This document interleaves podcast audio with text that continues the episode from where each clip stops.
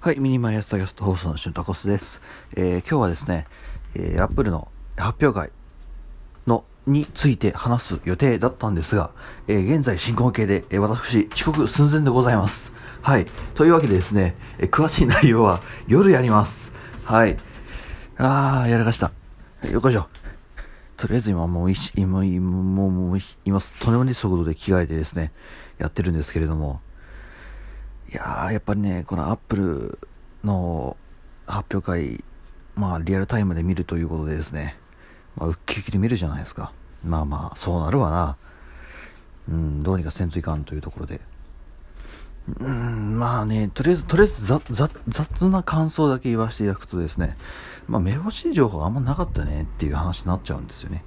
目星情報というか、まあ、なんだろうな、すげえスケールアップというか、アップデートがありましたよっていうのはなくてで、まあ、ニュー、まあ、おニューな製品というと、まあ、アップルとしては、あれか、iPad mini ぐらいか。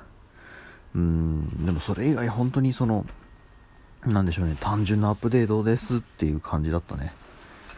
うん、まあ、今回、そのツイッターとかもそろそろ見る限り、あんまり、えー、反応も芳しくなかったような、えー、反応をしていらっしゃる方がいらっしゃ多いそうです。